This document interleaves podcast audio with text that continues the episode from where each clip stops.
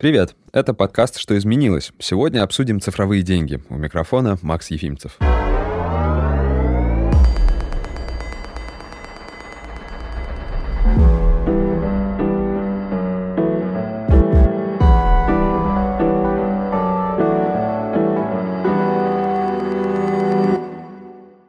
Первая криптовалюта появилась больше 10 лет назад. 3 января 2009 года Сатоши Накамото закончил разработку кода биткоина, первой и главной криптовалюты мира. Тогда же были добыты первые 50 биткоинов. Еще недавно криптовалют было совсем немного, а один биткоин стоил в районе 200 долларов. Прорыв случился в 2017 -м. В начале года биткоин стоил в районе 1000 долларов, а в середине декабря преодолел отметку в 20 тысяч. Сейчас рынок криптовалют не такой мощный, как три года назад, но многие пророчат рынку дальнейшее развитие. А то, с какой частотой появляются новые криптовалюты, говорит о том, что они вряд ли просто исчезнут. В новом выпуске подкаста «Что изменилось» вместе с Михаилом Теткиным, выпускающим редактором РБК Крипто, и Анатолием Радченко, трейдером, поговорим о том, что такое криптовалюты и почему они стали популярны. Криптовалюта — это цифровые деньги. Главное опасение относительно нее заключается в том, что эту валюту нельзя пощупать. Значит ли это, что она ненадежна и ничего не стоит? И вообще, что отвечать людям, которые так считают? Мне кажется, что, в принципе, в последнее время э, идет уже достаточно серьезная цифровизация мира, и тем, что там пощупать, не пощупать, уже никого не удивишь. И даже ЦБ, который у нас является очень консервативным, э, особенно в плане криптовалюты, очень активно занялся темой цифрового рубля, который, как вы знаете, является третьей формой как бы денег. Получается, это не безнал и это не наличка, это что-то вот как раз-таки то, что нельзя пощупать, это где-то там находится, но они говорят об этом уже как о вещи, которые даже можно пенсии будет выплачивать. И поэтому, ну, в данном случае, мне кажется, главное опасение по поводу криптовалюты — это в первую очередь ее волатильность, потому что там вот все, что пугало, особенно там в 2018 году, когда там все залетели в биткоин по 20 тысяч, покупали, там была такая криптовалюта, но она и сейчас есть, Ripple. Она стоила тогда почти 4 доллара, а в итоге ее цена падала там до 20 центов, условно. Угу. Вот. И как бы очень многие люди потеряли деньги, это в первую очередь. А, а во вторую, э, криптовалюта напрягает тем, что за ней как бы никто не стоит. По сути, как бы спросить не у кого, нет регулирования никакого, непонятно, как платить с нее налоги, непонятно, что вообще с ней делать. Так вот, что отвечать людям, которые об этом говорят? Нет, ну, наверное... Им же нужно как-то их успокоить, что если ты не можешь ее пощупать, то это не значит, что ее нет. Ну, вообще, типа, вот если брать конкретно биткоин, коин, типа монетка, это было использовано просто для удобства люди, людям, чтобы было объяснить, что это действительно какие-то деньги. На самом деле это же не, деньги, это ну, сеть. То есть э, и к биткоину конкретно, как Ярому представителю. И в целом к криптовалютам нужно относиться все-таки как к сети, как к некому протоколу. То есть, э, наверное, люди, которые более технически подкованы, они знают, что интернет начинался там с протокола TCP. А, и уже потом, благодаря этому протоколу, появился вот наш World Wide Web, э, который мы используем. И на самом деле многие люди не используют интернет как бы достаточно э, глубоко. То есть для них интернет заканчивается сайтом Google или сайтом Facebook, но это такая же огромная сеть. То же самое и, допустим, биткоин, да, ну, когда криптовалюта всегда приходит нам биткоин, это все-таки сеть, а, которая позволяет людям обмениваться ценностями. И в первую очередь есть, э, можно сказать, что этот проект open source, то есть он не принадлежит никому, и любой человек может, грубо говоря, сделать какой-то contribution, ну, то есть код какой-то добавить или что-то еще, это все можно сделать, или, или сделать свою собственную криптовалюту на основе этого биткоина. Технология, она доступна для всех. А, и есть уже огромное количество open source компаний, а, скажем, наверное, самое популярное это кто делает операционную систему Linux, есть а, люди объединились, комьюнити объединилась, сделала Linux Foundation, то есть компания, а, которая поддерживает, собирает донаты, развивает, а, нанимает разработчиков. И есть огромное количество проектов, за которыми стоит не конкретный там директор или замдиректор, а именно комьюнити. И все это получилось не потому, что вот кому-то захотелось сделать какие-то деньги цифровые, потому что текущие деньги их не устраивали. Это появился ответ непосредственно сообщества на ту политику, политику, которую ведут центробанки. Безграничное печатание денег, э, высокая инфляция, обесценивание. И они придумали, вот, скажем, технологию, либо сеть, которая позволит а, беспрепятственно перемещать ценность в пространстве. Предлагаю переместиться дальше, поговорить немножко про безопасность, потому что, ну, одним из главных достоинств крипты считается прозрачность. Она работает по технологии блокчейна, которая, видимо, для всех и не подчиняется отдельному банку или правительству. Но как только популярность крипты начала расти, государства заинтересовались этой темой и пришли к выводу, что так или иначе как-то регулировать и контролировать цифровую валюту нужно. Смогут ли криптовалюты сохранить одновременную прозрачность и защищенность, если правительства захотят с ними взаимодействовать? Ну, а, допустим, стоит сказать э, то, что по оценке а, вот в Лондоне есть такая комиссия, которая следит за отмыванием денег и борьбе с терроризмом и так далее, которая на весь мир распространяется. А, только 2,5% криптовалюты используются как раз для черного рынка. А основные институты, так называемые, которые отмывают деньги, это банки. Туда приходит около 65%. Если вы посмотрите, все крупнейшие банки мира, типа Deutsche Bank, Citigroup, Merrill Lynch, Credit Suisse, они э, платят десятки миллиардов долларов штрафа за то, что их ловят на отмывании денег. Ничего себе. И это совершенно стандартная, ну, стандартные новости. Я не знаю, почему их СМИ там сильно не подхватывает. А это уже все в порядке вещей, потому что все самые крупные деньги отмываются непосредственно банками. Что касается криптовалюты, а, большинство площадок, а, скажем, ну, можно разделить условно всех юзеров там на две большие категории. Это а, те кошельки, которые а, люди э, используют самостоятельно, то есть для, для хранения или для передачи друг другу.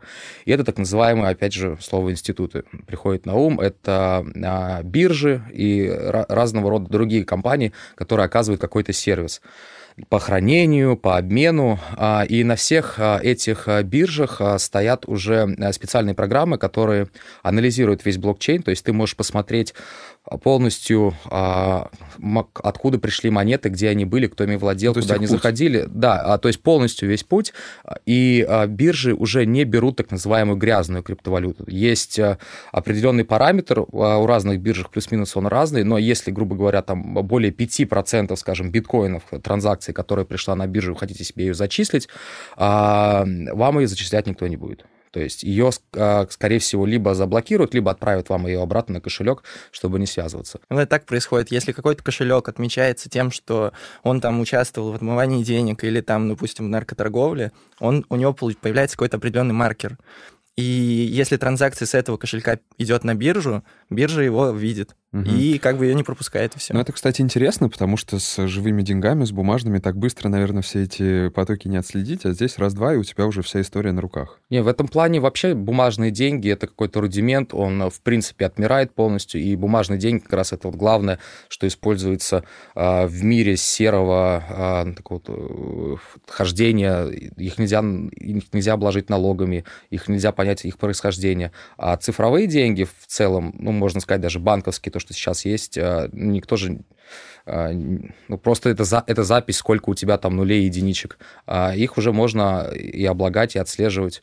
И хотел еще сказать по поводу бирж, а, что помимо того, что просто у тебя криптовалюта, которая пришла, и она понравилась или не понравилась по объективным оценкам, там, или а, вот сам, самой биржи, ты должен обязательно пройти так называемую процедуру KYC, Know Your Customer, то есть ты должен а, заполнить все данные, прислать фотографию паспорта, другого документа, прислать выписку из банка, прислать подтверждение адреса. То есть все, вся эта информация есть а, на биржах, и а, если вы, скажем, в Америке это сделано чуть э, получше, а, там уже биржи отсылают информацию о держателях криптовалютах и оборотах счетах в IRS, это в налоговая, а, ну, налоговая американская. Угу. И большинство трейдеров, которые живут в Америке, они так или иначе декларируют криптовалюту, и она облагается налогом. То есть это вопрос времени, когда это придет а, в остальной мир. То есть, получается, исходя из всего вышесказанного, в целом приход или какой-то возможный контроль правительства криптовалют, он не особо страшен, потому что она самодостаточна, она работает, она и так безопасна, и сложно там что-то как-то намутить воду, условно ну, говоря. Ну, конечно, осо- особенно а, правительство же не может а, вмешиваться в транзакции, которые происходят в самой сети. А они, как правило, а, могут анализировать или облагать налогом, или блокировать те транзакции, которые идут на так называемые фиатные шлюзы. То есть это там, где биткоины меняются на там банка билеты России, где биткоины меняются на доллары. Потому, и это вполне логично, потому что там доллары или рубли – это ну, собственность государства. Если ты как бы хочешь этим пользоваться, если ты хочешь иметь какую-то ликвидность, то, по идее, ты должен об этом отчитываться.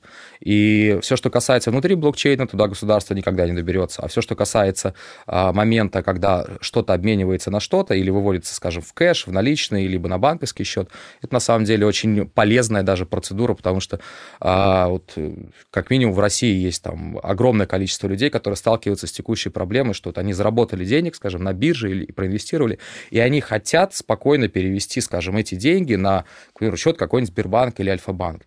И, а, ну, по идее, они должны заплатить там 13% налога. Но а, со самой уже процедуры, которая, как это правильно сделать, как это быстро делать, ее, ее пока нету. И приходится как бы танцы с бубнами людям это устраивать, которые даже хотят заплатить налоги и спокойно пользоваться вот своими деньгами. Угу. А что делать, если, ну, к примеру, тот же биткоин сдуется? Потому что если бы э, криптовалюта контролировалась как-то банками или государствами, ну, в России, например, то было бы понятно, да, если ты там в банке теряешь деньги, ты идешь жаловаться там к банку, требовать что-то с них и так далее. А что делать в случае этом? Кому ну, идти? Мне кажется, в этом плане, в принципе, когда вот если сравнивать криптовалюту и национальные валюты, да, когда национальные валюты тоже сдуваются и обесцениваются, вот, например, как если в Венесуэле гиперинфляция там какие-то безумные проценты э, Когда падения. на вес деньги уже мерили. Да, и ну и что, как бы, кому идти этим людям? Ну, вот, ну к своему они, государству. Но они ничего, они наоборот, как бы, ну, смысл как раз-таки в том, что э, когда валюта национальная обесценивается, в той же Венесуэле, там, в Турции, когда... В Аргентине. Была... Да, в Аргентине, да. да. Когда в Турции была девальвация турецкой лиры, а, там везде наблюдается рост объемов торгов на местных локальных P2P площадках криптовалютных. И там зачастую курс биткоина выше среднерыночного. То есть люди хоть как-то пытаются спасти свои накопления, но они как бы... Очевидно, что здесь нужно просто, я не знаю, бежать. И они находят вариант, там, допустим, в биткоине. И получается, что биткоин становится более стабильной и альтернативой национальной валюте. Но... Несмотря на то, что никто за него не отвечает, и спросить как бы не с кого. Другой вопрос, если как бы на волне хайпа залетать в биткоин по 40 тысяч сейчас, брать кредиты, там, я не знаю, продавать машины, и потом у кого-то спрашивать, потому что биткоин там подешевел на 20% после этого, и ты там все потерял, ну, это, мне кажется, вопрос только к самому себе могут быть в таком случае. То есть биткоин Интересно. это просто более удобная форма э, хранения, сбережения, или можно сказать просто совсем попсово, более удобная форма денег, потому что если вы посмотрите на, скажем, африканский континент, который там сильно прибавляет там и в экономике, и в количестве жителей, и на самом деле это там может быть будущее Индии или будущее Китая по своему развитию, то э, в обиходе у людей, скажем, если мы не берем биткоин, а, это были карточки для пополнения игр или iTunes, то mm-hmm. есть это у них была валюта, также счета за телефон, они друг другу деньги пересылали. А, когда человек не может а, использовать или доверять валюте государства, он находит другой способ. И э, биткоин это просто удобнее, чем все остальное. Децентрализация криптовалюты и анонимность при переводе транзакций привлекают внимание преступников. Я думаю, что здесь все понятно. С помощью крипты там можно и как-то деньги отмыть, хотя мы уже говорили, что не так много этого делается, и продать там, и купить оружие или наркотики. Мне кажется, что в целом это как-то снижает доверие к рынку криптовалюты у простых людей. И в связи с этим вопрос, повышает ли это риск вообще использования? Всегда... Это очень часто распространенный вопрос. И э, вот всегда приходит аналогия. Вот у человека есть пистолет. Вот он взял, застрелил другого человека. Пистолет виноват? Ну, явно же не пистолет виноват. А люди, которые так или иначе а, занимаются какой-нибудь чернухой, они будут ей заниматься. И биткоин это не самый удобный способ а, а, заниматься вот всякими черными транзакциями, потому что, как мы уже сказали, все это, все это отслеживается, есть процедура, зная своего клиента, сбыть такой объем, потому что объем черного нала, он ну, он очень большой. То есть, если мне не изменяет память, он может там доходить до 15% там, всего денежного оборота. И биткоина капитализация еще настолько маленькая, то есть она там меньше триллиона, не знаю, 600 миллиардов сейчас или 700 там, и такое большое количество черных денег, он не способен переварить для того, чтобы отмыть. Это невозможно. Это ну, может сделать только все, да, да, старая добрая наша банковская система. Мне кажется, это просто опасение ближе, опять же, для людей, которые... Ну, это нормально, как бы, когда появляется что-то новое, и ты пытаешься сначала понять риски всего этого. Вот условно, как с пандемией, да, было, например, в прошлом году, когда все страны начали просто массово закрываться там на локдаун, просто потому что и там было непонятно, что будет, в принципе, с экономикой, насколько все это опасно и так далее. И как бы с криптой есть, есть, э, есть страны, которые нормально как бы относятся к ней, которые лояльны, и там, допустим, та же самая, я не знаю, там Швейцария или какие-нибудь там, ну, короче говоря, э, это не значит, что криптовалюта — это что-то вот прям просто плохое, и что криптовалюта используется только для отмывания денег, как у нас есть э, депутат Госдумы Анатолий Аксаков. Он э, глава комитета по финрынку. И как-то раз в интервью нам РБК Крипто, он, он сказал такую мысль, что, по его мнению, криптовалюта в целом не используется для инвестиционных каких-то вещей. То есть, по его мнению, большинство криптовалют используется исключительно в нелегальных целях. На что мы ему ответили, что, ну, есть статистика, как бы. Он сказал, интересно, надо будет с этим ознакомиться. То есть, как бы такая позиция у законодателей, она, ну, она, в принципе, понятна, то есть они пытаются как-то себя оградить от, от этих рисков, но, с другой стороны, она слишком, как мне кажется, консервативная. То есть получается, что, например, риск наткнуться на какую-нибудь нечестную биржу, он минимален? На самом деле, а, количество мошенников, а, которые используют криптовалюту, так как ты являешься сам себе, скажем, банком, то есть ты а, должен азы изучить по хранению, о том, что сделать э, там бэкапы, то есть фразы специальные, как ты можешь получить доступ к кошельку, хранить это в разных местах, там не класть все там в одну корзину. Ну, то есть стандартные вещи, они ну, доступны всем. Как mm-hmm. люди же ну, учатся там в 60-70 лет пользоваться Сбербанком онлайн. И, соответственно, здесь тоже ничего сложного нету. Но, а, как правило, а, вот желание быстрой наживы, быстрых денег, особенно у нас в ментальности э, у нашего народа, это нужно быстро сделать много сразу, как бы потом лежать на печи, как бы и ничего не делать. А они находят вот э, и, и вернее их находят или они находят тех самых мошенников, которые а, обещают достаточно быстро разбогатеть. Но э, это опять же не суть крипто, крип, не проблема криптовалюты, это проблема в целом людей, это низкая финансовая грамотность, это желание быстро вот ни с чего сразу сделать много денег, и если это не криптовалюта, то есть а, там, мошенники по телефону, есть там кто к бабушек ходит грабить, как бы, и а, таких людей полно. Я думаю, что если сравнить э, все случаи, там, не знаю, какого-то мошенничества, связанного с криптовалютой в нашей стране и относительно, скажем, там, телефонного мошенничества, то это будут какие-то там, не знаю, проценты от общего всего mm-hmm. вот этого скама, который происходит. Но я бы еще добавил то, что, в принципе, как бы э, проблема в том, что эта сфера еще достаточно не регулируется, там, тем более в России. Это как минимум поэтому там может быть, зачастую люди могут быть мошенниками, просто потому что они считают то, что им за это потом ничего и не будет. Во многих случаях, возможно, так и есть, как бы в странах, где они могут там создать твиттер Илона Маска и написать, что, типа, отправляйте на мой адрес там биткоины, я вам в ответ пришлю в два раза больше. Это, конечно, странно, кто на это повелся вообще. Очень, ну, на самом деле много кто ведется, но, относ... опять же, относительно. Ну, то есть это как бы существует, и это есть, и фишка в том, что криптовалюта, она только как бы начинает развиваться, и здесь еще нет таких гарантий банковских. То, что типа там ты вот вот как уже говорил Толя, то что ты должен сам за себя отвечать. Это mm-hmm. самое сложное, то что как вот изначально там, если мы уже говорили про интернет, он изначально не был таким удобным там простым интерфейсом, просто там вбил в Google и нашел, такого не было. Вот крипта сейчас примерно начинает в таком же состоянии, когда ты должен думать в первую очередь о том, что ты сам делаешь, вот и, ну, включать голову и понимать, что если там, допустим, э, Илон Маск вдруг решил отправить тебе биткоины, ну, воз... ну, вот просто подумать, возможно, а зачем он это будет делать, ну, как бы... Какова вероятность, что это правда? Да, ну, ну или... Ребят, нужно всегда иметь в виду, когда мы говорим про наших соотечественников, да и не только на самом деле. То есть э, было МММ-2, а да. потом был какой-то еще э, как э, Кэшбери. Кэшбери, а еще потом что-то.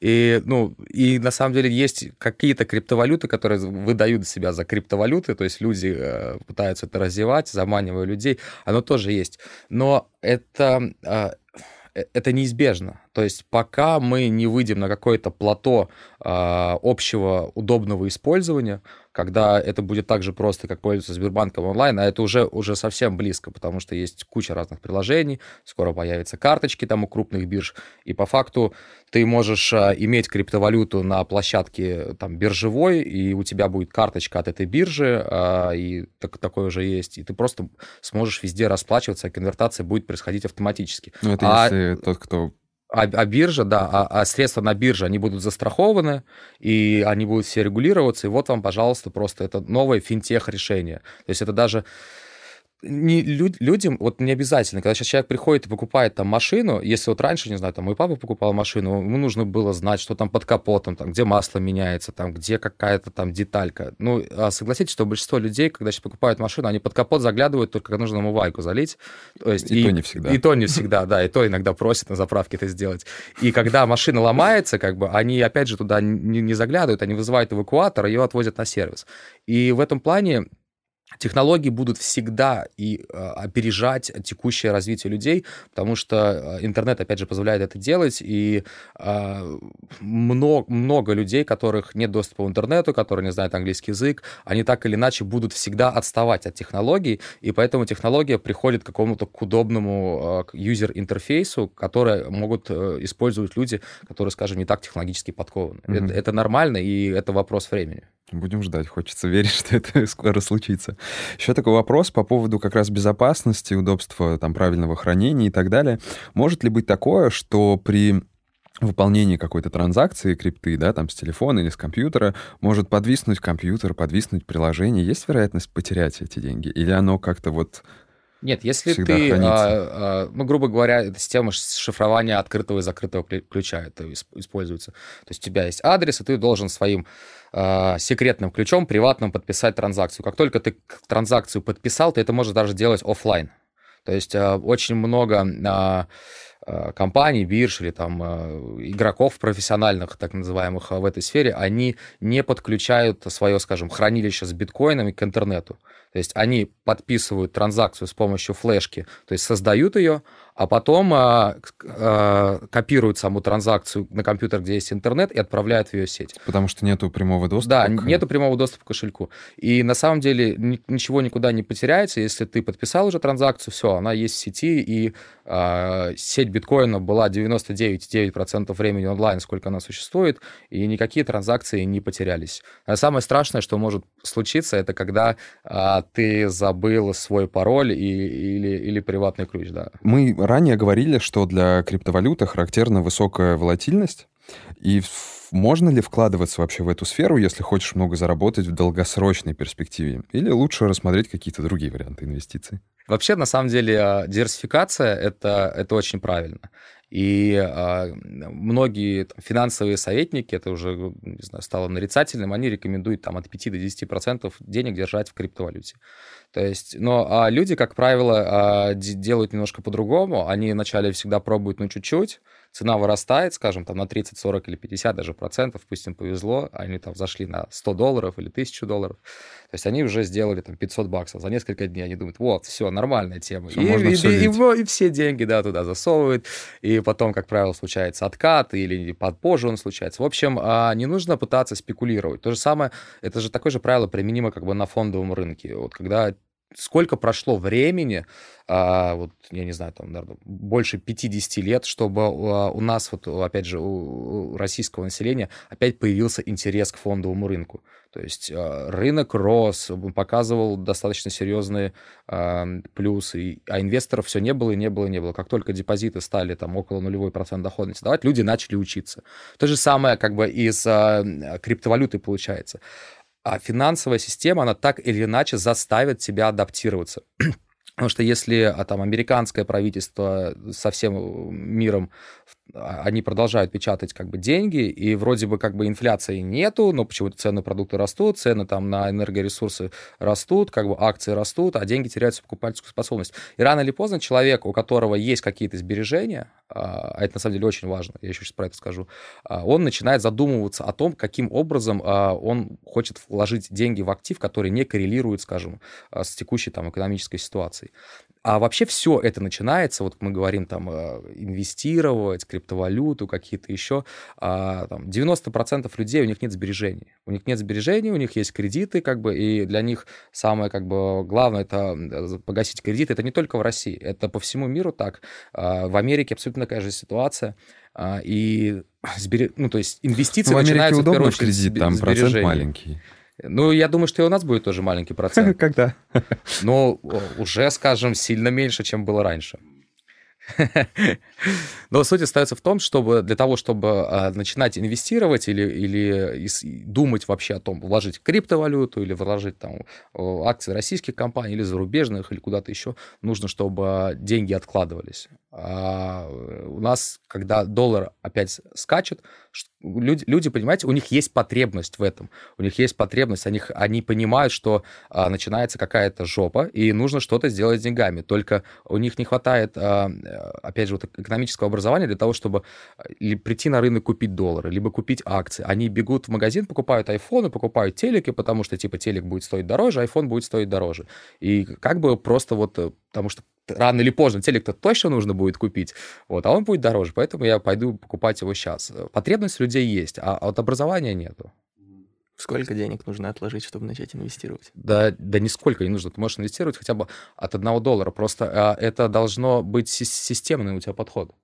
А, есть, ну, самый, наверное, популярный подход, так называемый доллар cost average, когда ты на определенную сумму покупаешь каждый месяц какого-то числа какой-то актив.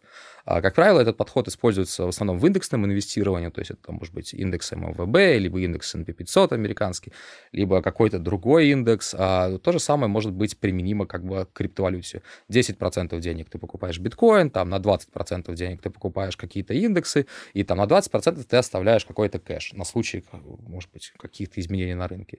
И это на самом деле такая штука, как зарядка. А, вот если ты с утра сделал зарядку, или ты неделю делаешь зарядку, ты явно не станешь ни здоровее, ни лучше, лучше, не, не круче. Но это занимает реально 20 минут времени, и если ты будешь это делать 5 лет, то можно сказать с очень высокой вероятностью, что через 5 лет ты будешь себя чувствовать намного лучше, если ты это делаешь, чем если бы ты это не делал. В какой-то момент чуть ли не все крупные компании начали задумываться над тем, чтобы создавать свои криптовалюты. Тот же Павел Дуров, например, даже создал ICO Telegram и криптовалюту Gram, после чего заимел проблемы с властями США.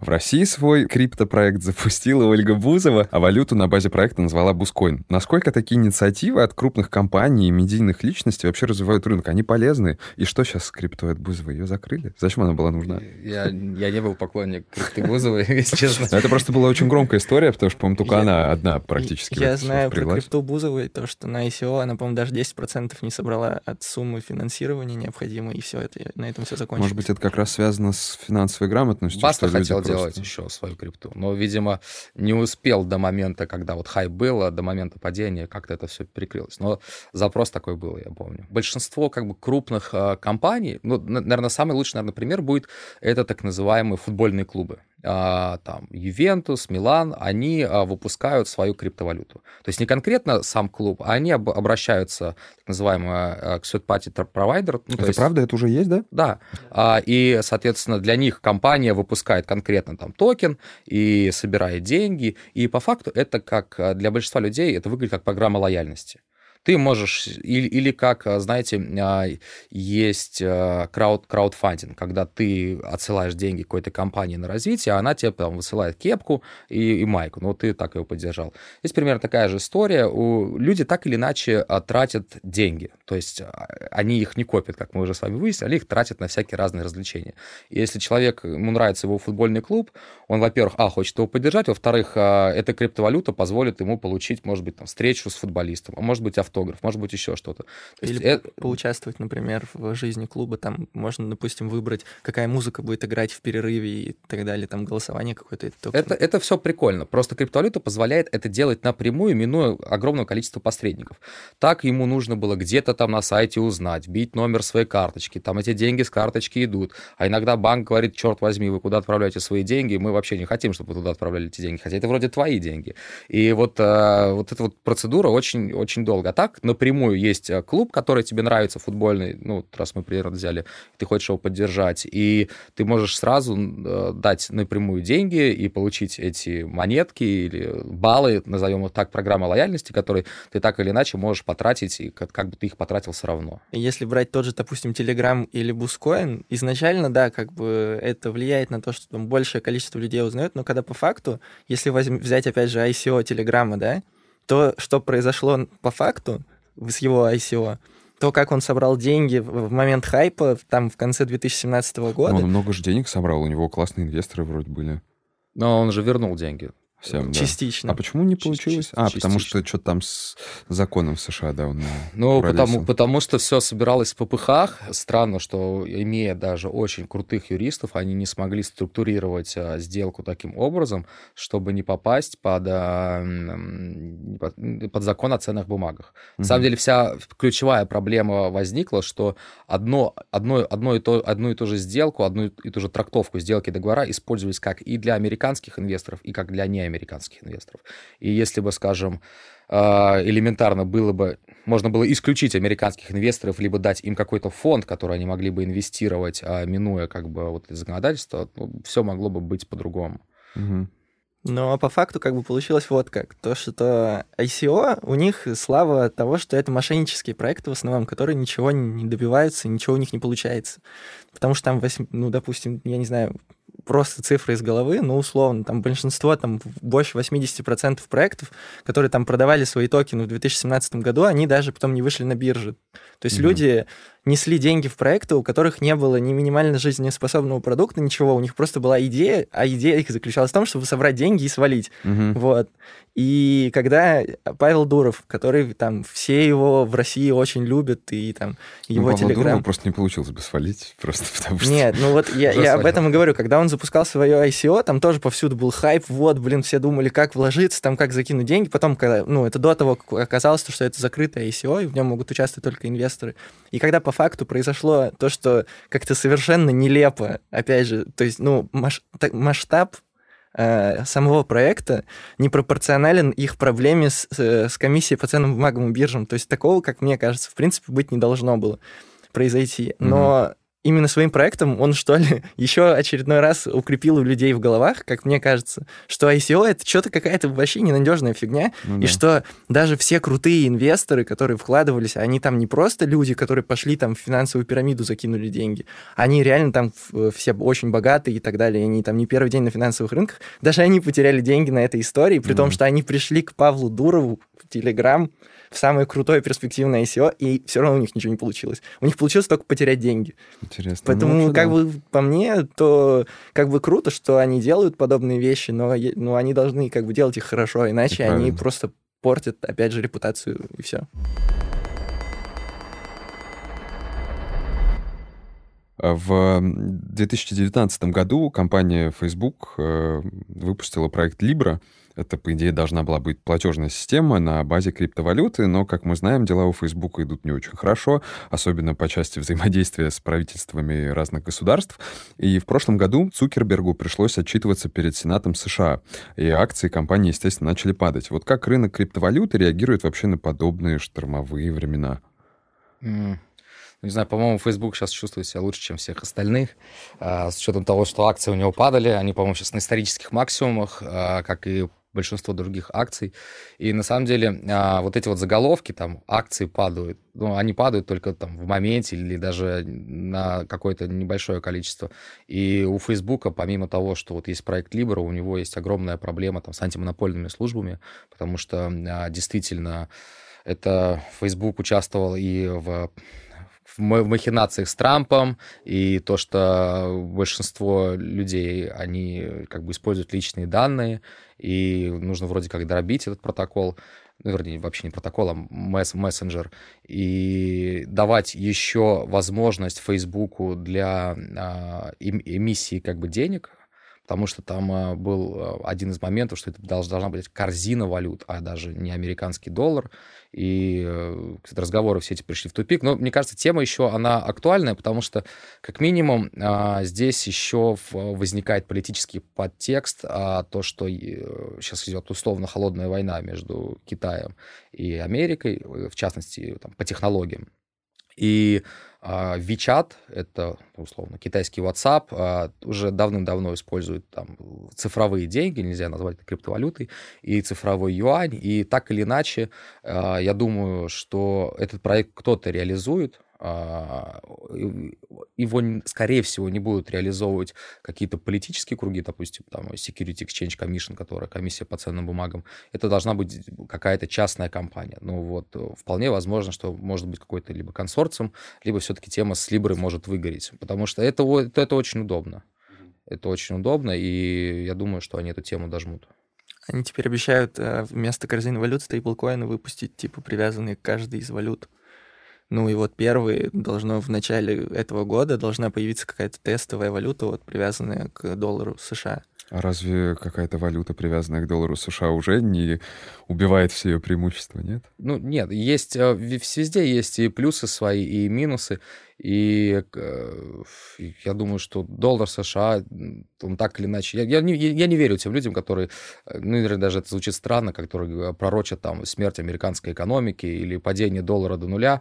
Каждый есть, год. Каждый, каждый год, да. да. Ну, там а, печатный станок, они просто допечатают в случае чего и все. Да, поэтому а, в этом плане э, доллар цифровой — это удобная штука. Но на самом деле это, ну, реально абсурд. Если вот у меня в WhatsApp там 85% друзей знакомых, почему я не могу, я картинку могу отправить, как бы, а, а доллар не могу отправить. Ну, кажется как бы странно. Угу. Ну и на самом деле, на мой взгляд, что все вообще социальные сети, они будут все-таки а, находиться или применимы на одном каком-то протоколе. Типа вот есть как биткоин, это протокол для передачи там ценностей или денег, вот то же самое будет а, какой-то протокол для а, социальных сетей. Это угу. опять же есть а, спрос от комьюнити, когда вот происходят всякие дизрапшены, когда есть спрос от комьюнити. Что вот такое disruption? Disruption, ну, когда вот индустрию берут и вот меняют привычное ее понимание. Ну, как вот Uber появился в такси, uh-huh. это, это вот говорят, disruption uh-huh. произошел в индустрии. Так вот, последние новости о свободе слова Америка восприняла там очень жестко люди, и огромное количество людей там удаляло Facebook и Instagram и перешло в Telegram, а более а, как это, sophisticated инвесторы, они, инвесторы-юзеры, они перешли в Signal, то есть э, с шифрованием, и у людей есть сейчас потребности, запрос на частную какую жизнь, они уже вначале все свои данные отдали, поняли, что что-то сделали не то, как бы, и теперь э, их фотки все принадлежат Фейсбуку, и нужно, типа, что-то делать Мне кажется, уже поздно просто. Ну да, но Никогда не поздно. Пер, пер, пер, первая вот эта тенденция началась, и в конечном итоге а, проект, который уже пробовали делать, проект, связанный с социальных сетей и блокчейна, и ну, я думаю, что а, в ближайший там, год мы увидим не одну итерацию, там, не протокола, который могут использовать разного рода социальные сети. Ну, а если возвращаться как бы к вопросу того, как это все, в принципе, влияет на криптовалюту и на рынок крипты, то это, э, рынок как бы вел себя очень так, э, я не знаю, как это, как это выразить, очень так извилисто, что ли, потому что когда Facebook только объявил вот всю эту историю, это э, было летом 2019 года, по-моему, да, вот, а сразу после этого все такие, вот, это пришел, типа, вот этот масс adoption, то есть широкое там распространение крипты началось наконец-то и так далее. И потом все как бы, но, то есть все это воспринималось с позиции того, что через Facebook, как бы их проект, больше людей узнает о крипте и, и все такое. И это как бы будет положительно для крипты. Но как бы к самому, к самому проекту никто в крипте положительно не относился, потому что никто не любит Facebook как раз-таки из-за всех этих историй mm-hmm. с, с утечками данных пользователей и так далее. И поэтому, когда как бы Facebook, у Facebook начались проблемы с регуляторами, они начались практически сразу.